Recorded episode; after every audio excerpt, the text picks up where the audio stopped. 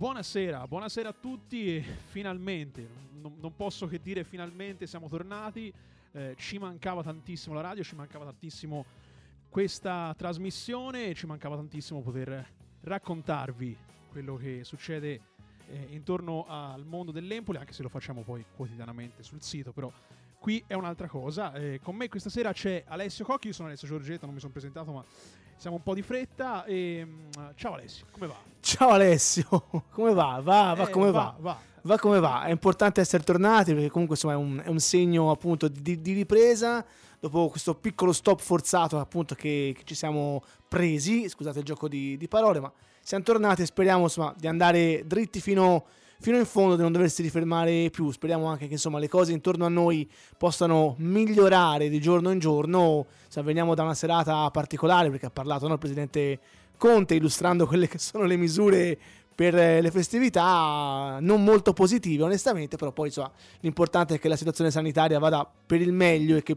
tra qualche, tra qualche mese tra, tra un po' di tempo insomma si possa piano piano mettersi alle spalle questo grave problema che sta condizionando tutte le nostre vite il calcio però sta andando, sta andando avanti a differenza del lockdown di primavera stavolta si, si gioca, l'Empoli è in campo, le cose dell'Empoli appunto ve le stiamo raccontando tutti i giorni su planetempoli.it ma cioè, volevamo tornare a raccontarvele anche il, il giovedì in questa finestra per noi importante che fa insomma da congiungimento tra ciò che è stato e ciò che dovrà arrivare. È successo tanto Alessio in queste settimane con un Empoli che sta andando bene, ora racconteremo dell'immediato passato, quindi i due pareggi strani, particolari con Cittadella e con Vicenza, però direi che l'Empoli ci sta regalando ampie soddisfazioni. Assolutamente, assolutamente. Come avevamo detto fin dall'inizio della stagione, l'Empoli sta macinando bel gioco e eh, convince, eh, vince e convince. Eh, c'è da dire che le ultime due partite, tre, ci, mettiamo anche quella con, il Venezia, che è stata abbastanza assurda eh, e quindi non, non la prenderei in, in esame in alcun modo. Eh, c'è da dire che mh, personalmente ho visto un piccolissimo passo indietro rispetto alle, mh, al periodo precedente. Eh, non- mi è sembrato un passo indietro a livello mentale più che di gioco, però questa è stata una mia impressione, perché poi vedendo le partite ovviamente da, da casa eh, mh, l'impressione è differente, eh, però ho notato un, un po' di allentamento eh, di testa. Non so se que- poi i risultati sono stati figli anche, secondo me, di questo allentamento. Cioè, ehm, non so se è una convinzione. eh, sta rientrando un po' una convinzione sbagliata nel gruppo, però eh, ho notato appunto. Quindi tu dici che gli ultimi risultati abbiano dato troppa sicurezza alla squadra e questa troppa sicurezza poi abbia in qualche modo fatto alleggerire quella, quella testa che invece aveva fatto la differenza in maniera importante ad inizio sì, campionato. questa è stata la, la percezione che ho avuto. Poi, mh, ripeto, sono state gare particolari. eh. N- Ripeto che non prendo eh, ad esame quella di Venezia perché quella non, non si può. Sì, molto difficile anche da analizzare Infatti, onestamente. eh. Non, non si è vista, quindi non si può analizzare. Eh, e lo stesso penso valga per i giocatori in campo che hanno, hanno dovuto affrontare una squadra al buio quindi eh, è ovvio che non si può prendere in esame quel, quel match lì. Però i successivi due io ho avuto questa percezione onestamente del- di, un, di un piccolo allentamento mentale eh, che ha portato poi la squadra a, a essere rimontata e poi a rischiare anche di perderla. Poi eh, Può darsi, può darsi. Ora io mh, la risposta non ce l'ho ovviamente, forse non ce l'hanno nemmeno loro, forse non ce l'ha nemmeno Alessio Dionisi, la, la- la risposta reale. Poi magari proveremo a parlare anche con i colleghi che interverranno nel corso della puntata. Abbiamo Tommaso Carmignani, il nostro Tommaso Kelly e poi ci collegheremo anche con, con Pordenone per sentire le ultime su quello che poi sarà il prossimo avversario. Si gioca lunedì sera, lo sapete, alle ore 21 a Lignano Sabbiadorio, che è la nuova casa del Pordenone sfrattato dalla Dacia Arena di, di- di Udine. Io non ho la risposta onestamente.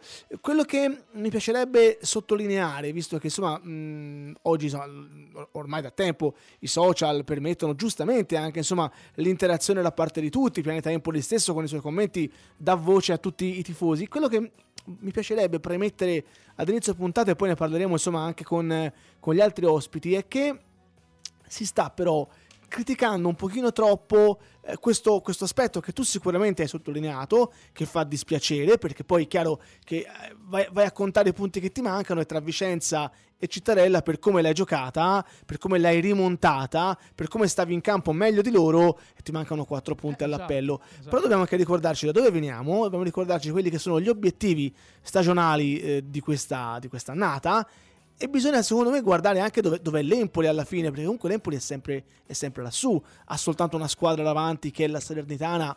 Complimenti perché non me la sarei mai aspettato una partenza così da parte della squadra campana. Vedremo se, se durerà, però sei sempre, sei sempre lì.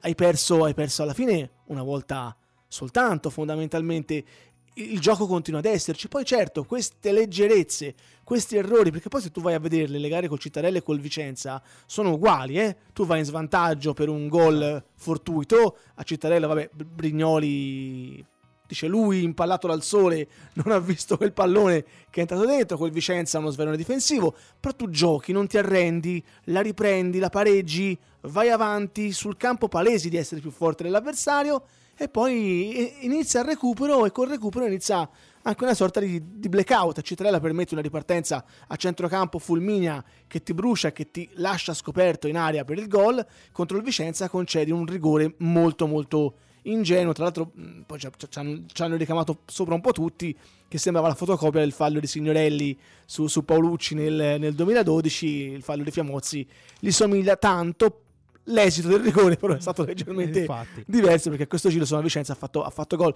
Quindi sono due gare fotocopia. Si dice che errare umano eh, perseverare è diabolico. Con l'Empoli magari rischia di entrare in questo aspetto diabolico ma credo che eh, Dionisi sappia adesso dove andare no, no, io a tarare. ho, ho fatto questa ho, ho, diciamo esternato questa mia eh, impressione semplicemente perché eh, siamo rimasti scottati lo scorso anno da questo tipo di eh, da questo tipo di atteggiamento mentale, perché poi ti ricorderai proprio contro il Pordenone scattò quella, eh sì, scattò eh sì, quella sì. scintilla in negativo che poi mh, trasformò la squadra che fino a quel momento stava, stava girando bene, stava giocando stava bene. girando bene sui risultati però sì, Alessio, sì, perché comunque la, sensazione la, sensazione del gruppo che tu comunque hai quest'anno non ce l'avevi, nemmeno con le vittorie col Pisa, con quella col Perugia, con quella col Cittadella, non ce l'avevi. Quest'anno parere mio, ovviamente ci mancherebbe altro, si vede in campo qualcosa di diverso, di migliore. Lo abbiamo, lo abbiamo, anche sottolineato durante tutte le, le, le, settimane che sicuramente la squadra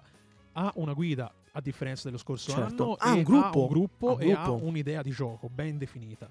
Eh, e questa è la sostanziale differenza rispetto allo scorso anno. Però ripeto, siccome i fantasmi sono recenti, eh, queste due partite eh, consecutive dove abbiamo visto eh, diciamo, un allentamento mentale che poi può essere figlio di eh, innumerevoli motivi eh, sicuramente differenti da quelli dello scorso anno, però è altrettanto vero che eh, ci può essere un, un alert ecco, da, da... Sicuramente, ma quello c'è quello c'è perché poi, ripeto, al di là degli obiettivi che sono eh, diametralmente diversi e sui quali così rispondo anche magari a qualcuno che in settimana eh, mi ha dato di, di, buonista, io buonista non lo sono e chi mi conosce insomma sa che ultimamente abbiamo criticato e anche in maniera molto forte, eh, abbiamo fatto credo pochissimi sconti lo scorso anno alla, alla società, alla squadra, al direttore sportivo, però io mi devo basare su quello che la squadra e la società dichiara di voler raggiungere a inizio anno. Perché se tu ti presenti a me e mi dici io vincerò il campionato, ho fatto una squadra che è la Juve della Serie B, esatto. non avrò rivali e poi mi fai il campionato che mi hai fatto lo scorso anno, io ti devo bastonare, ti devo criticare. Se tu vieni da me e mi dici guarda io quest'anno voglio arrivare ai playoff, parte sinistra della classifica, ai playoff, deve essere un campionato importante, buono, però non dobbiamo assolutamente avere l'assillo di vincere, ci interessa valorizzare le giovani, ci interessa iniziare un nuovo ciclo con un allenatore che per noi è importante, che per noi è bravo, che per noi ha idee, un allenatore che non sarà di passaggio ad Empoli, che ci starà uh, qualche anno, gli auguriamo il giusto per poi andare insomma dove magari, dove magari merita. Io non ti posso analizzare con lo stesso metro dello scorso anno e allora sicuramente evidenziamo che la squadra appunto ha un alert che che si illumina, che lampeggia, perché è chiaro che quando tu pareggi due gare nello stesso modo, prendendo un gol non uguale per fattezza fisica, ma alla stessa maniera mentale, in due gare a distanza di una settimana l'una dall'altra, è chiaro che l'alert vibra. però devo anche riguardare tutto il percorso, vedere la squadra cosa mi trasmette, vedere che gruppo c'è quest'anno, vedere anche la classifica, perché comunque io ho un Empoli che non deve vincere il campionato e che mi è secondo in questo momento, vedo un Empoli che sta che sta giocando, che sta giocando bene. Mi dispiace, purtroppo, e questo non dipende da nessuno, si torna al momento particolare, strano, assurdo che stiamo vivendo, che la gente purtroppo non possa vedere questa squadra dal vivo. E credetemi che eh, le gare viste in tv e viste allo stadio sono due partite non dico diametralmente opposte ma diverse perché anche noi che quest'anno in trasferta di fatto non ci stiamo andando e quindi ci stiamo tra virgolette un pochino più abituando alla televisione noi che le abbiamo sempre viste allo stadio in tutti gli stadi d'Italia eh, riconosciamo che quando sei lì presente e vedi tutto il campo e, e, cogli tanti aspetti, hai un metro di giudizio. Il metro di giudizio che lo scorso anno non potevi avere perché quella non era una squadra e lo si vedeva negli atteggiamenti, lo si vedeva quando il gioco era fermo, lo si vedeva nel momento del gol. Quest'anno è una squadra che ti fa divertire, che prova a farti divertire, che prova a fare risultato, che non è completa. Ma se fosse completa, Alessio, e magari iniziamo anche a collegarci con il primo ospite della, della serata, che se fosse completa, magari dopo nove gare sarebbe prima con 5-6 punti di vantaggio eh, dalla seconda. Ma siccome non è quello l'obiettivo dell'Empoli di quest'anno, essere alla decima giornata primo con 5-6 punti di vantaggio sulla seconda, io bisogna che sia buonista, bisogna che quindi analizzi quello che l'Empoli sta facendo anche prendendo e sicuramente evidenziando quelle che sono le lacune ma non processandoli, non cercando di buttare la croce addosso ma anzi cercando di evidenziare maggiormente quelli che sono gli aspetti positivi. Perché ripeto perché comunque l'Empoli di quest'anno non ha l'obbligo, non ha l'assillo di vincere quell'assillo che poi di fatto non ce lo dimentichiamo nemmeno lo scorso anno ha sortito un effetto boomerang perché è stato quel qualcosa, quella pressione che non è riuscita la squadra a gestire, la squadra e anche la società non sono riusciti a gestirla, quindi se noi in una stagione, in un'annata in cui non ci viene chiesto questo, siamo i primi a iniziare a pressare, iniziare ad evidenziare magari anche con voti negativi eh, quelle che sono le mancanze che la squadra e ce le ha delle mancanze, ci mancherebbe altro, secondo me produciamo l'effetto contrario. Abbiamo Tommaso? Abbiamo Tommaso Carmignani della Nazione Radio Ledi in collegamento con noi. Io lo saluto, lo ringrazio. Ciao Tommaso. Ciao, ciao Alessio, buonasera a tutti. Guarda, parto proprio da qua, eh, dalla considerazione che stavo facendo, ovvero il momento dell'Empoli, è un momento indubbiamente positivo, lo dicono i numeri, lo dice la classifica, lo dice quello che ci stanno facendo vedere i ragazzi in campo, ma le ultime due gare hanno già iniziato a far mugugnare un po' troppo la gente. Io sono anche un po' accusato di essere buonista perché al momento sto cercando di evidenziare gli aspetti positivi in una stagione in cui non ci hanno detto vogliamo stravincere il campionato e che quindi qualche errore secondo me gli va anche concesso, però sto già iniziando ad avvertire un cambio di clima a livello esterno. Cosa ne pensi? Ma eh, credo, credo, che sia un po', un po', anche normale perché è ovvio che insomma, la stagione dell'anno scorso è stata una stagione nettamente al di sotto delle aspettative, però l'Empoli negli ultimi anni ci ha abituato a palcoscenici molto importanti, insomma, e quindi è ovvio che, che, lo sguardo sia sempre rivolto verso l'alto, questo penso sia, penso sia normale, poi insomma eh, io sono, sono d'accordo e, e, fa bene la società, l'allenatore, la squadra a partire con, con il profilo basso, però è evidente che quest'Empoli deve per forza di cose essere collocato nella, nella fascia alta de, de, de, del campionato, cioè è chiaro che se pensi alle prime 4-5 squadre del campionato, 6 squadre del campionato, l'Empoli c'è. Il problema secondo me è che eh, da un lato mh, io credo che sulla carta ci siano squadre più forti dell'Empoli in questa Serie B. Penso soprattutto a Lecce, penso alla Spal, mi vengono in mente le prime due, insomma squadre che se vai a vedere la rosa possono soltanto perderlo questo campionato. Insomma io credo ecco, se, se, se, se, queste due squadre non dovessero andare in Serie A sarebbe per loro un, un grande fallimento, hanno, hanno, dei giocatori che sono nettamente da categoria superiore. Poi ci sono secondo me diverse altre buone squadre, c'è il Monza che sta pian piano emergendo, ma non mi sembra in questo momento la squadra ammazza campionato, e ci sono come detto altre buone squadre, e tra queste c'è ovviamente anche l'Empoli, eh, però bisogna anche rendersi conto di una cosa, che l'Empoli ha ottimi giocatori da parte alta della classifica, giocatori secondo me con cui puoi permetterti anche di puntare a, alla parte alta del campionato, però c'ha anche tanti giovani che sono poi le alternative e, e quindi è, è, evidente che ci vuole anche un po' di pazienza. Secondo me bisogna cominciare a guardare l'Empoli con l'occhio di chi insomma sa che questa squadra può andare ai playoff, può crescere nel corso della stagione, ma non è in questo momento, secondo me, una squadra da primi due posti. Ecco, questo bisogna dirlo con grande onestà.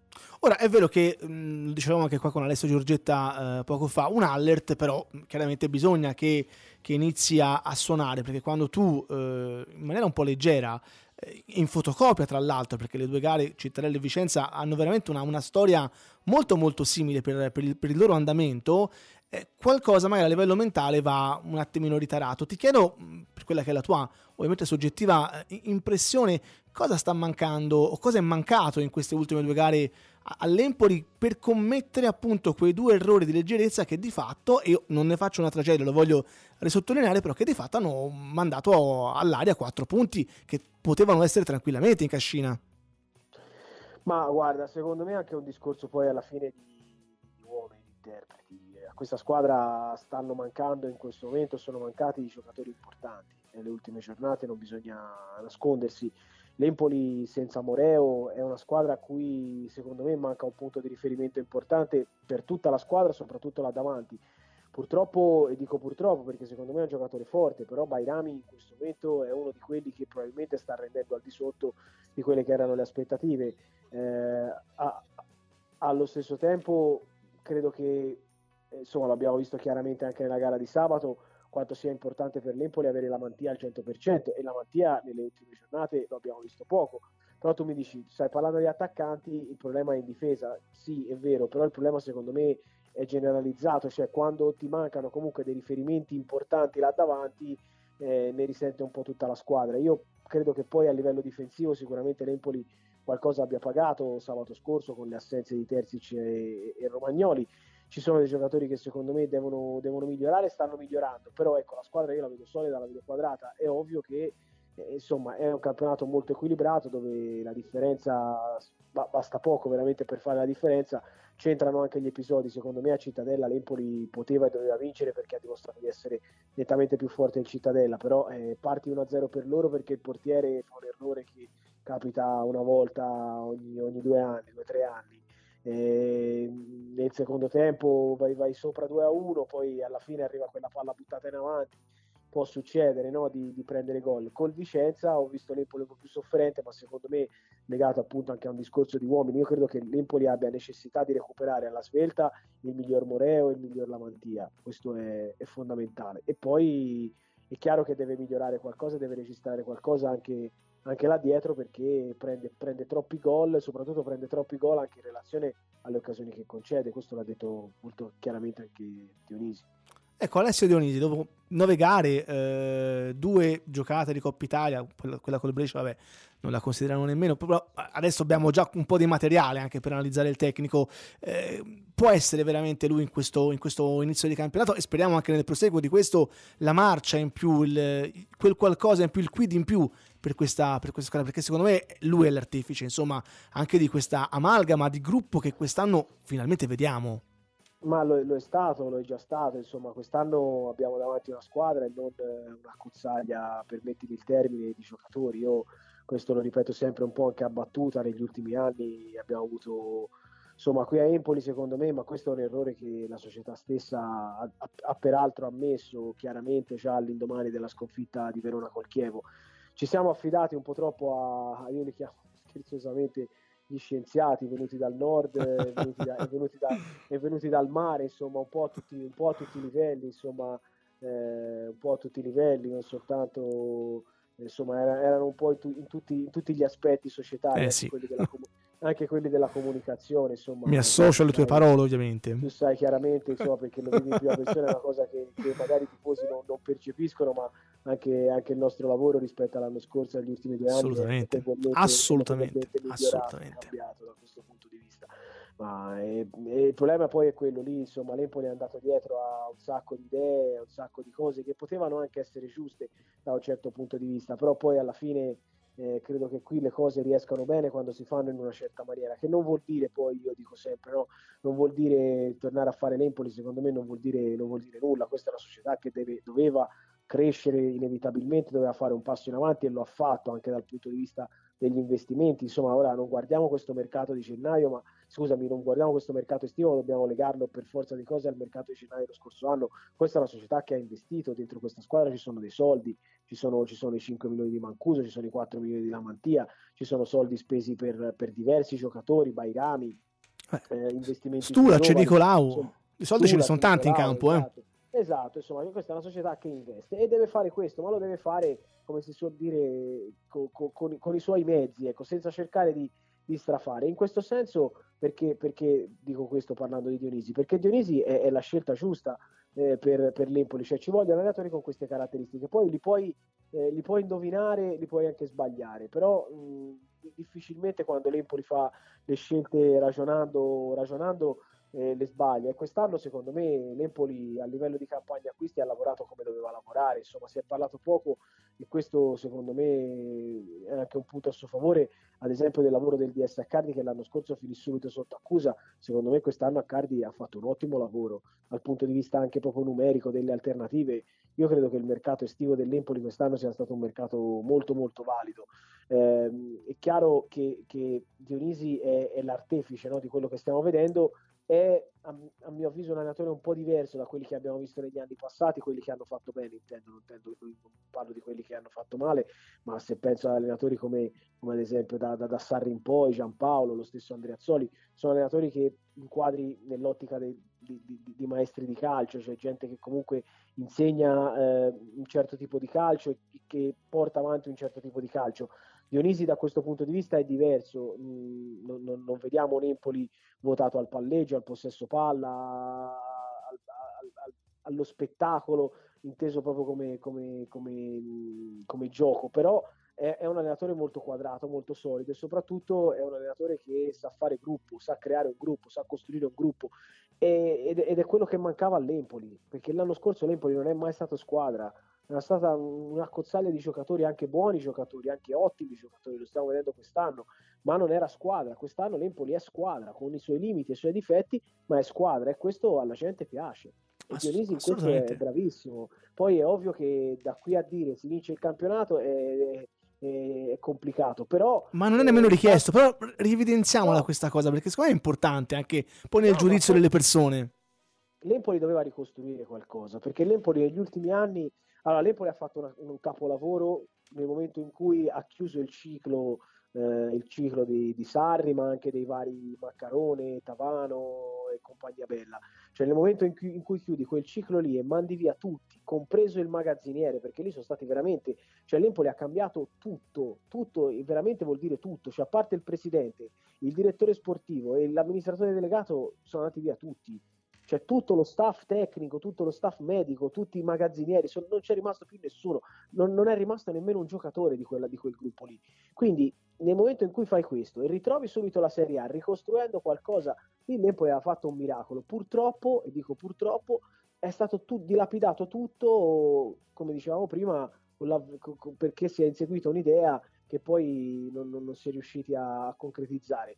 E, e, insomma è stata una bella mazzata eh, perché poi la retrocessione ma anche il campionato dell'anno scorso insomma, sono state due belle mazzate. Quindi il, la priorità dell'Empoli secondo me doveva essere quella intanto di ricostruire un gruppo un progetto di lavoro cioè un'idea di lavoro eh, una, un, doveva, doveva, riprendere una direzione l'Empoli doveva tornare sulla, su, sulla incarreggiata cioè capire quello che voleva fare. E, e, adesso mi sembra che ci sia tornato, sta ricostruendo, ha ricostruito un gruppo partendo da quello dello scorso anno, mettendoci dentro l'allenatore, ragionando diversamente, cioè non più cambio giocatori, eh, cambio tutti i giocatori, ma ne cambio soltanto l'allenatore, prendo l'allenatore che, eh, che, che, che può fare quello che voglio io e ricostruisco. Ecco, questo è il primo passo, poi da qui a vincere... Eh, ce ne vuole, però intanto è, è, si è ricostruito un gruppo con una base secondo me molto valida e molto solida. Non è detto, non è scritto che per forza quest'anno bisogna vincere il campionato, quest'anno bisogna ricostruire e l'Empoli ci sta riuscendo. Poi è ovvio che eh, do, dove puoi andare a migliorare migliori, questa è una squadra che è ovviamente migliorabile e sono convinto che la società in canna ha ancora qualche colpo, cioè questa è una società che eh, non è ancora, cioè, si, si è tenuta qualche, quello che ha costruito negli anni, cioè anche il patrimonio che ha costruito in termini proprio economici, ma anche di, di, di competenze, di capacità, di, di, valore proprio del marchio Empoli, questa società ce, ce l'ha ancora. Quindi assolutamente sì, certo. qualche cartuccia da sparare c'è e sono convinto che i dirigenti e il club stesso nel momento in cui vedrà di, di, potersela giocare, capirà di potersela giocare, che c'è da sparare qualche cartuccia pesante, importante, secondo me lo farà. Ripeto, questa è una squadra migliorabile, ma intanto c'era da ricostruire un gruppo e Dionisi è, è la persona giusta per fare questo, secondo me. Sottoscrivo, guarda Tommaso, ogni tua singola parola che veramente insomma, trovo giusta.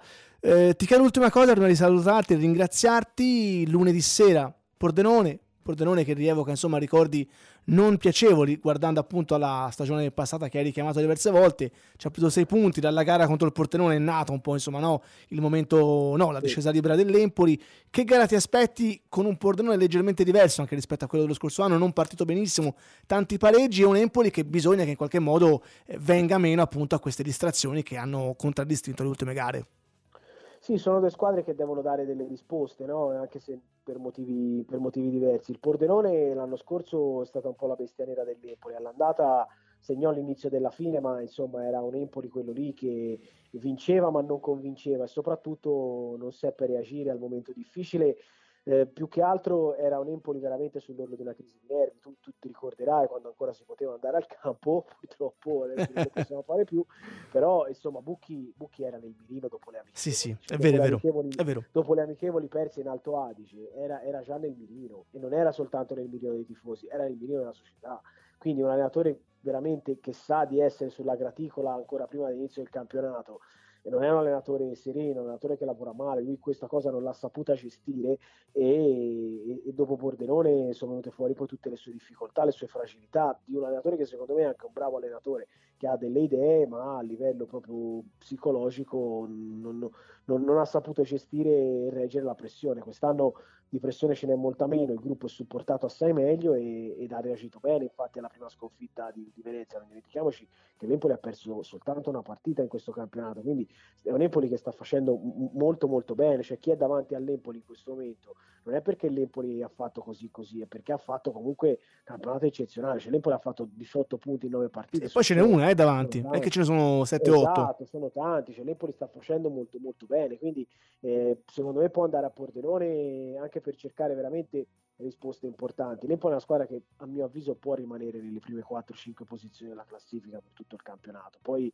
ripeto, credo che per, che per la promozione diretta ci siano squadre superiori forse anche per i playoff, però intanto, intanto, è bene stare lì, è bene riabituarsi a stare in quella posizione. Dionisi se l'è lasciato sfuggire dopo la partita di sabato scorso, eh, l'ha detto chiaramente, il nostro obiettivo è fare meglio dell'Empoli dell'anno scorso, quindi fare meglio dell'Empoli certo. dell'anno scorso vuol dire, vuol dire arrivare ai playoff eh, bene, con merito.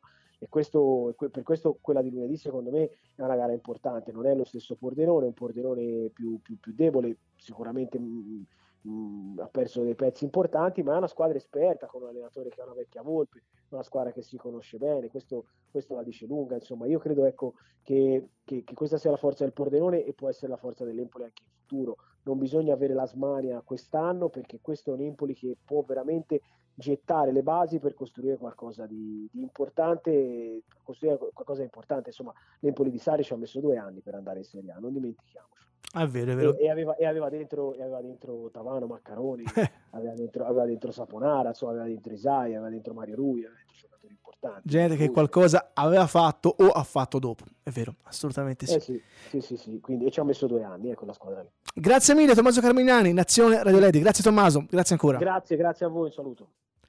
Tra l'altro raccontiamo Alessio che eh, potrebbe eh, recuperare Alexa Terzic, che insomma, lo diceva anche Tommaso Carmignano, un giocatore importante, uno dei nuovi, uno dei pochi nuovi alla fine, perché insomma la squadra per larghi tratti è la stessa dello scorso anno, uno dei, dei pochi nuovi che ci sta sorprendendo. Io non vado a mistero, ne parlavo anche con Dionisi in separata sede, che primi allenamenti che ho visto, eh, perché si potevano vedere in estate gli allenamenti, adesso il DPCM purtroppo ha, ha ribloccato un po' tutto, eh, mi faceva insomma un po' storcere la bocca questo, questo giocatore, lo vedevo molto, molto, sgraziato, un po' fuori dagli schemi, non, non mi piaceva, invece è veramente una piacevole sorpresa e si è vista secondo me un po' la sua assenza nella gara di, di sabato scorso. Eh sì, si è vista perché poi di fatto quando, quando è mancato insomma ci sono stati più errori eh, del reparto, del reparto difensivo. Quindi questo vuol dire che il giocatore eh,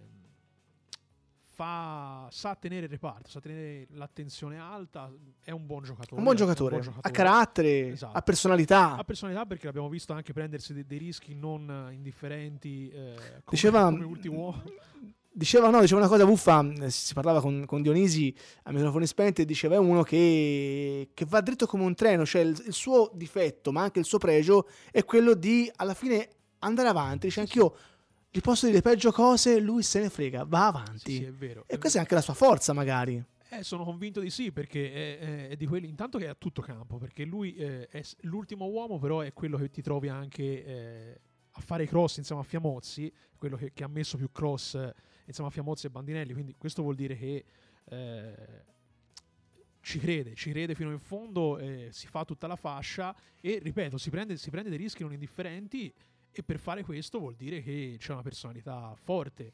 Eh, questi rischi ad ora fortunatamente non hanno prodotto eh, svarioni difensivi quali siamo stati abituati a vivere. Qualche errore lo fa, eh? Qualche errore lo qualche fa, errore lo non fa. ci sono costati, no. non ci sono costati caro no. come co- ci costarono caro quelli degli, degli, de- dello scorso anno.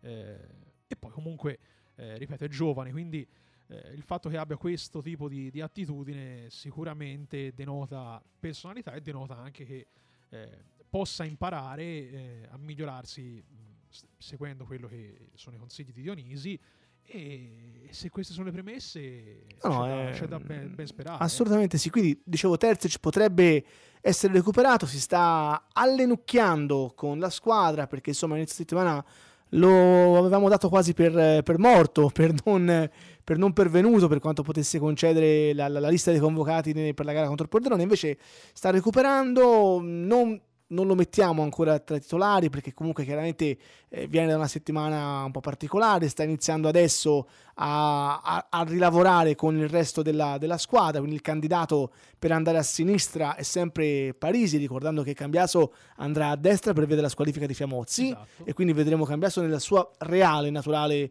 posizione un cambiaso che non è andato malissimo eh, contro il Vicenza, diciamo, perché sennò magari no, no, no, esatto. piangendo l'assenza di terzi ci rischiamo poi insomma, di condannare Cambiaso. Non è la sua posizione, era la prima da titolare in Serie B, non è andato malissimo. No, no, no, anzi, eh, anche lui ha fatto vedere le sue, le sue cose, è stato molto più eh, attendista rispetto a... Ha fatto, a più, il compitino. Più il compitino. sì, però l'ho, l'ho fatto che bene. poi vedi, tu hai detto una cosa molto giusta di terzi, cioè un tutto campo, cosa che non sono Cambiaso e Parisi, perché esatto. Parisi è molto più bravo a spingere e fa più fatica a difendere, ma questo lo dice anche lui. Cambiaso è un pochino più difensore, più terzino, sa difendere meglio, è anche più bravo nel gioco senza palla, lo vedi meno, lo vedi meno quando c'è bisogno invece di allungare alla, alla Pasquale per dire... Sì per portare il pallone avanti e metterlo, e metterlo in aria. Esatto, e secondo me invece la lente di ingrandimento lunedì sarà proprio su, su Parisi. Perché? Perché si gioca. Allora, se, se Terzic sta mediamente bene e al 70%, va Terzic dentro. Sì. Questo te lo do per, sì, sì, esatto, però per garantito. Vediamo, siccome ancora non, non è detto, nel caso è chiaro che Parisi eh, scelga, scelga di, di, di, far eh, esordire eh, Parisi eh, dal primo minuto, a quel punto eh, sicuramente avrà un, la lente, ripeto, di ingrandimento puntata addosso perché comunque eh, avrà le chiavi de- della fascia in mano e quindi è, è ovvio che ehm, eh, Dionisi da lui si aspetterà una partita di, di, di, spessore perché altrimenti si rischia un po' un'imbarcata nel caso certo. sia sì, Parisi da un lato certo, dall'altro certo. Insomma, eh, il, il um, il pericolo può essere dietro l'angolo e lo sta a loro dimostrare che sono pronti. Sì.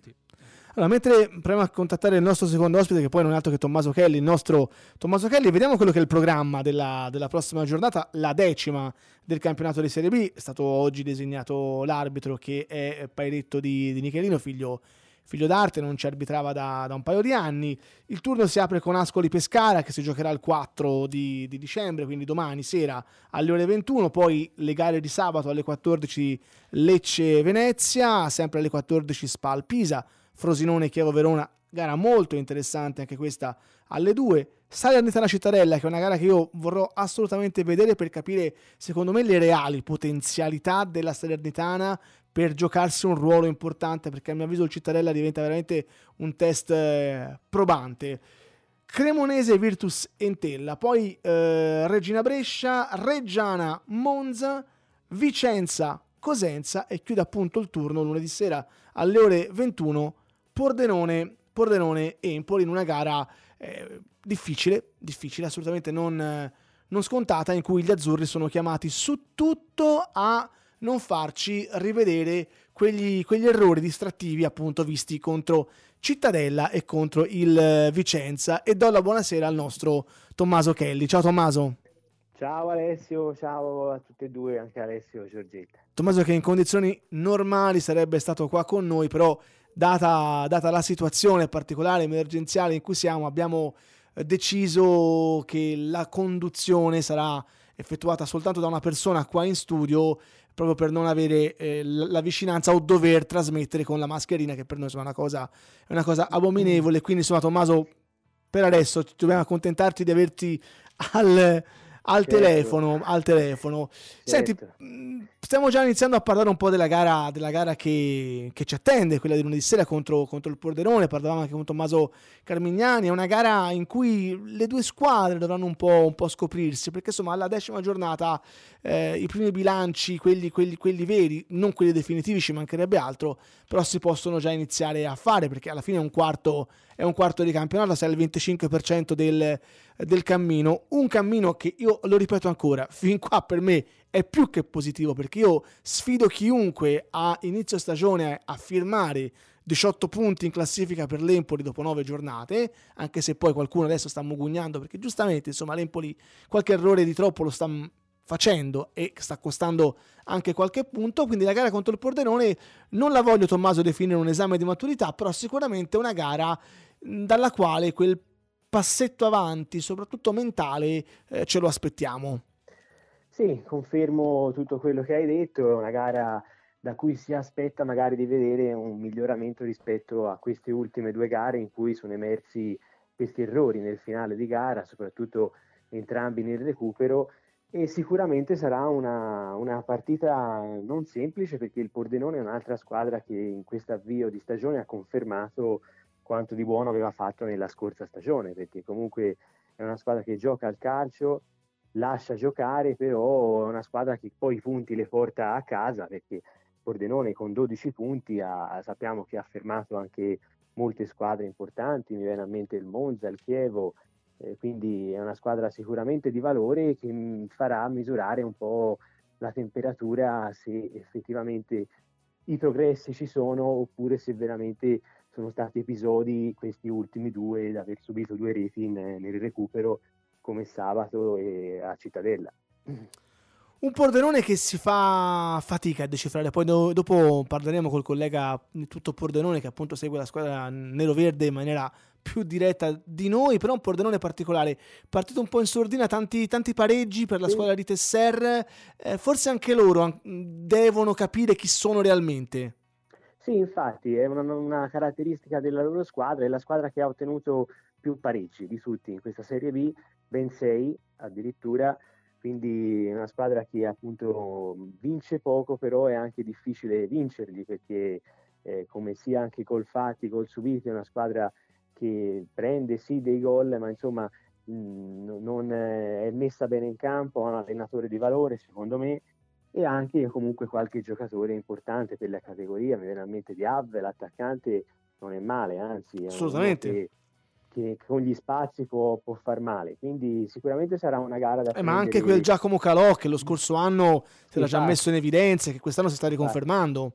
Tra l'altro in estate si era anche un po' parlato in ottica mercato e il suo nome era anche uscito sì, è vero, è vero. nelle voci, quindi alcuni giocatori di valore messi bene in campo appunto da un altro allenatore esperto e importante come Tesser. Quindi sicuramente una gara da non sottovalutare, è una gara sicuramente anche bella perché sono due squadre, ripeto, che giocano entrambe a calcio e quindi probabilmente sarà una gara aperta.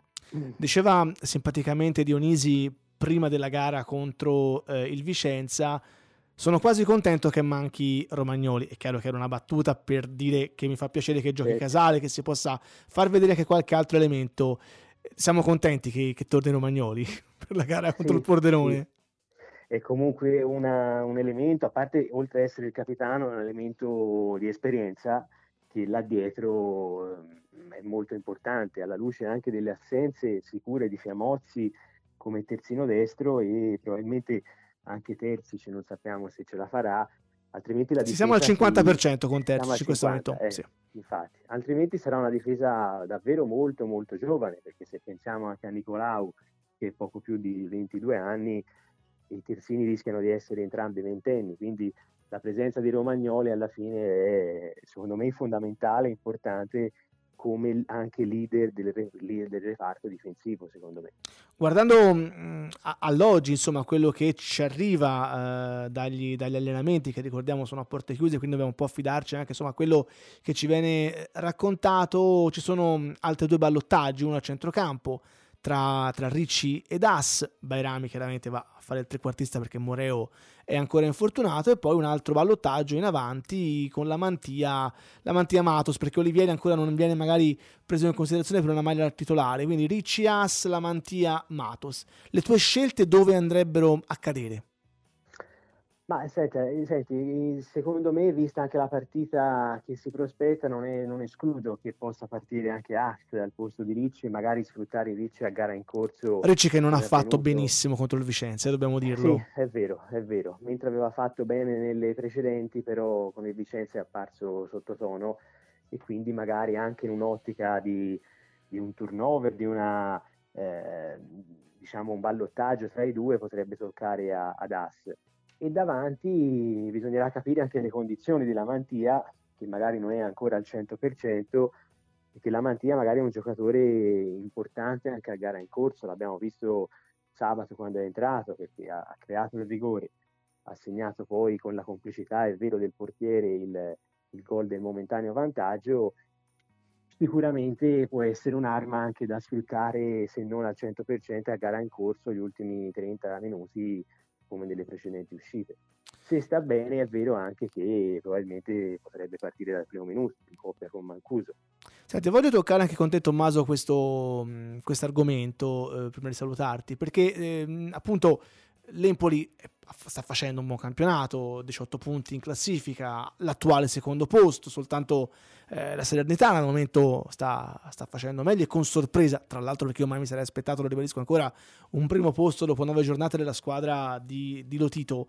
Eh, però qualche, qualche mugugno, qualche mugugno di troppo si sta, si sta mh, sollevando. Eh, vorrei capire anche il tuo pensiero da questo punto di vista, perché è vero, siamo un po' abituati male, siamo stati un po' scottati da, dalla brutta stagione passata, che in, in, tutti i modi abbiamo analizzato, criticato, eh, condannato, mettendoci dentro tutto quello che di negativo potevamo metterci, ma credo che in questo momento siano un po' ingiuste le critiche alla squadra. Sì, è giusto far osservare magari che appunto, come dicevamo con Alessio Giorgetta, c'è un momento particolare in cui bisogna drizzare le antenne di attenzione maggiore, però andare a criticare in questo momento mi sembra un po' anche ingiusto.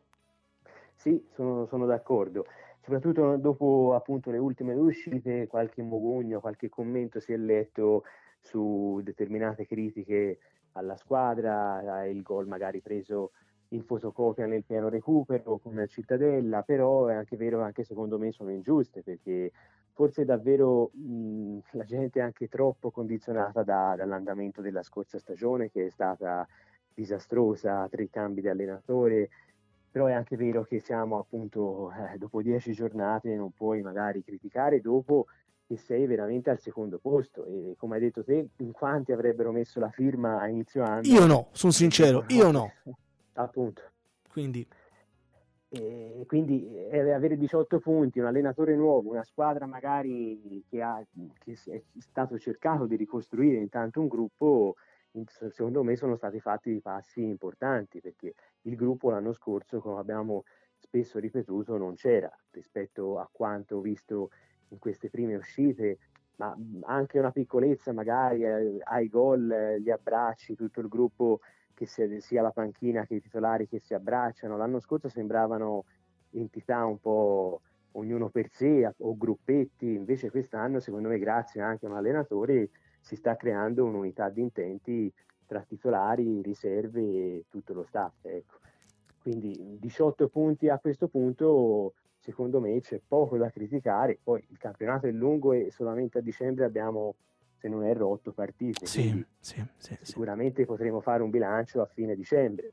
però sì. l'Empoli, l'Empoli è in zone alte ed è lì, insomma. Assolutamente. Tommaso, grazie mille per il tuo contributo. Ti leggiamo su planetempoli.it. Grazie ancora. Grazie, grazie a voi, grazie Ale. Ciao, buona serata.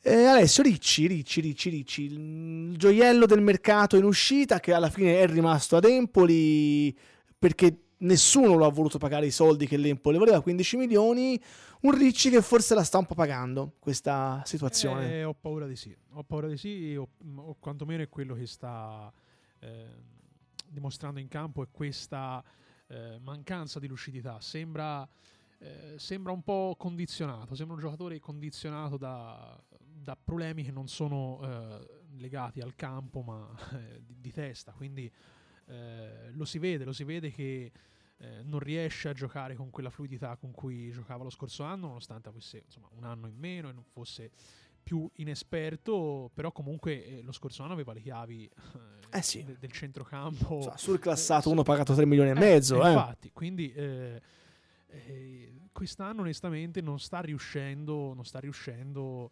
a, a far vedere che quello che chiedeva la società in estate è giustificabile, è giustificato. Certo. E questo ho paura che rischia comunque poi eh, si, torna, si, torna, al fattore mentale che è fondamentale per, per, una squadra ma anche per il singolo.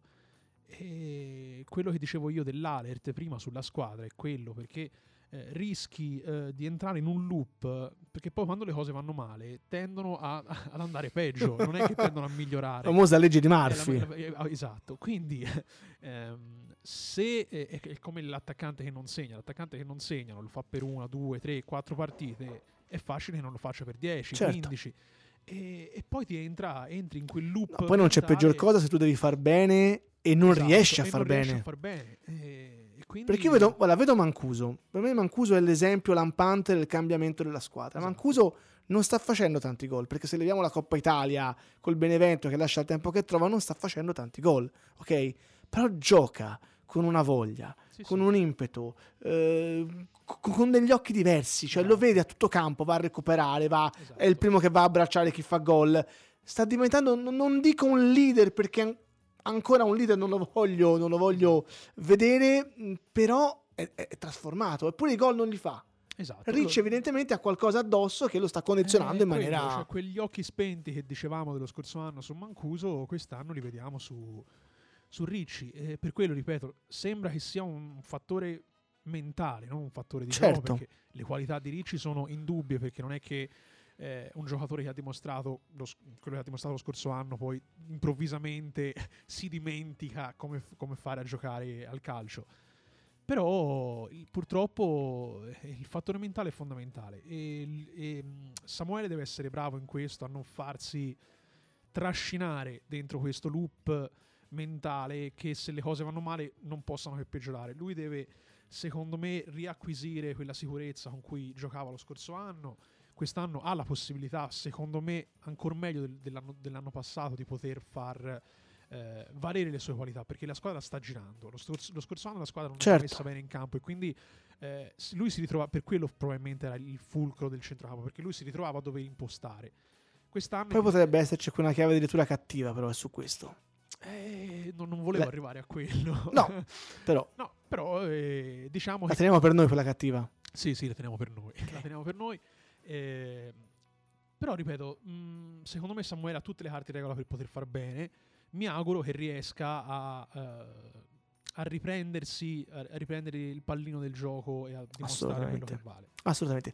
Proviamo a collegarci con Pordenone così cerchiamo di capire in chiusura di trasmissione quelle che sono le sensazioni reali, insomma, in casa, in casa dei Ramarri, alla la vigilia, insomma, tra virgolette, perché si gioca lunedì sera, quindi c'è ancora qualche giorno in, in mezzo, proprio per capire quelle che sono insomma, le sensazioni eh, a pochi giorni dalla gara della squadra di, di Tesser. Un, una gara, ripeto, che secondo me si porta in dote anche una, una sorta di pseudo vendetta da parte degli azzurri. C'è un giocatore che, che secondo me sta facendo benissimo quest'anno, che è Pippo Bandinelli, e Pippo Bandinelli eh, lì fu suo, l'inizio della sua fine, che poi è coinciso un po' con la fine del, dell'Empoli. Quindi da lui in particolar modo mi aspetto una, una super eh, partita eh, lunedì sera, ma me l'aspetto un po' dall'Empoli perché, ripeto, lo scorso anno il Pordenone è bravura sicuramente a loro, complimenti vanno, vanno fatti alla squadra indubbiamente di Tesser perché sono riusciti a prenderci 6 punti su 6. Allora, con noi in collegamento Giuseppe Palomba di tuttopordenone.com che io saluto e ringrazio.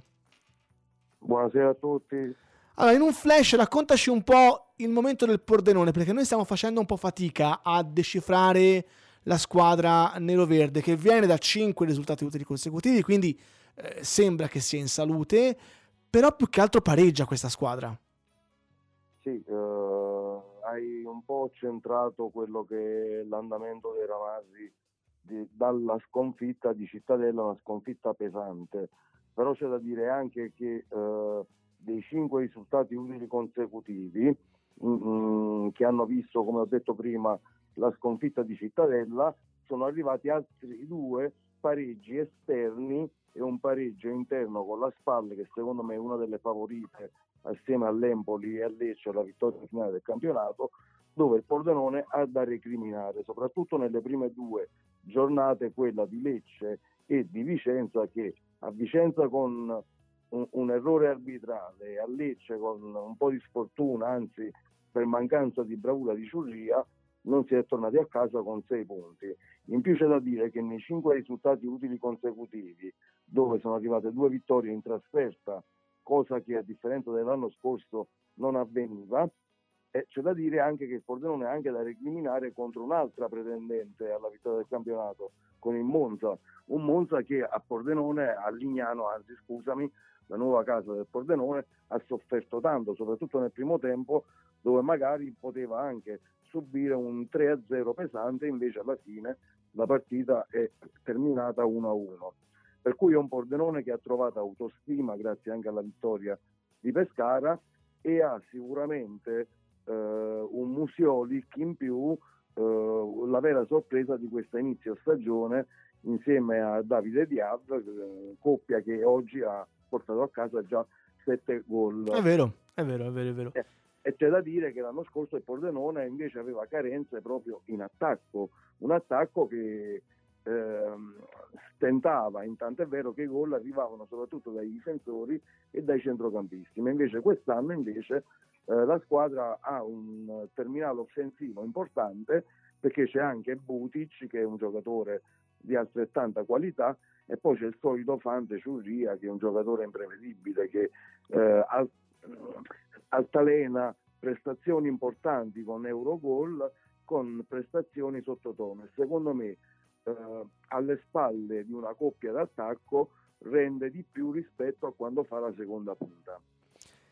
Senti, quali sono le reali ambizioni quest'anno del Pordenone? Perché insomma, lo scorso anno eh, chiaramente era una promossa, profilo basso, la salvezza portata a casa in maniera ampiamente sufficiente perché insomma, a un certo punto è stato sfiorato qualcosa di, di, di più importante della, della eh, salvezza. Eh, quest'anno quali sono le reali ambizioni? Allora, l'anno scorso io ti dico che è stata una, una cavalcata eh, non solo sorprendente ma travolgente, una cavalcata che poteva avere anche un epilogo diverso se magari eh, nella semifinale di ritorno in casa giocata a Trieste i giocatori non fossero tremate le gambe forse staremmo parlando di un Pordenone in un'altra serie perché eh, l'euforia, l'aria che si respirava attorno a quella squadra matricola quell'anno era un qualcosa di eccezionale. Secondo me ripeto se i giocatori dopo la vittoria nell'andata di Frosinone nel ritorno a Trieste non fossero tremate le gambe, forse staremmo parlando di un altro Pordenone.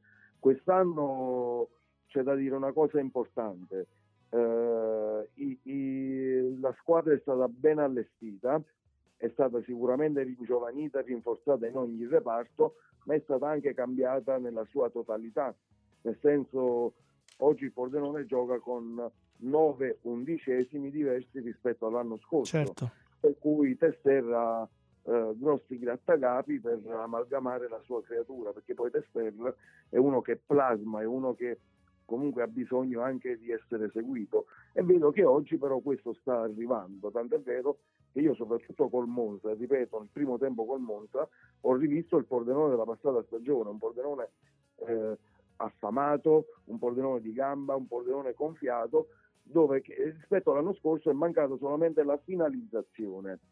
E le ambizioni della società, la società dichiara la salvezza certo. e quindi il certo. consolidamento della categoria, ma io conoscendo la proprietà, conoscendo questa proprietà che seguo ormai da 13 anni, da quando il Pordenone giocava in promozione, quindi nei campi di periferia, come Mauro Loviso, il presidente, 13 anni fa diceva porterò il Pordenone in Serie B e lo ha fatto e tutti lo davano per pazzo e io più pazzo di lui perché poi ho fondato tutto pordenone.com quella volta, ecco, perché ho creduto nell'uomo ti posso anche garantire che il presidente in 2-3 anni sogna anche una categoria superiore. Superiore, va bene. Senti Giuseppe, al, al volo perché siamo in chiusura, ti chiedo secondo sì. te, ad oggi, mancano un po' di giorni alla partita ancora, quello che potrebbe essere l'11 del Pordenone di lunedì sera?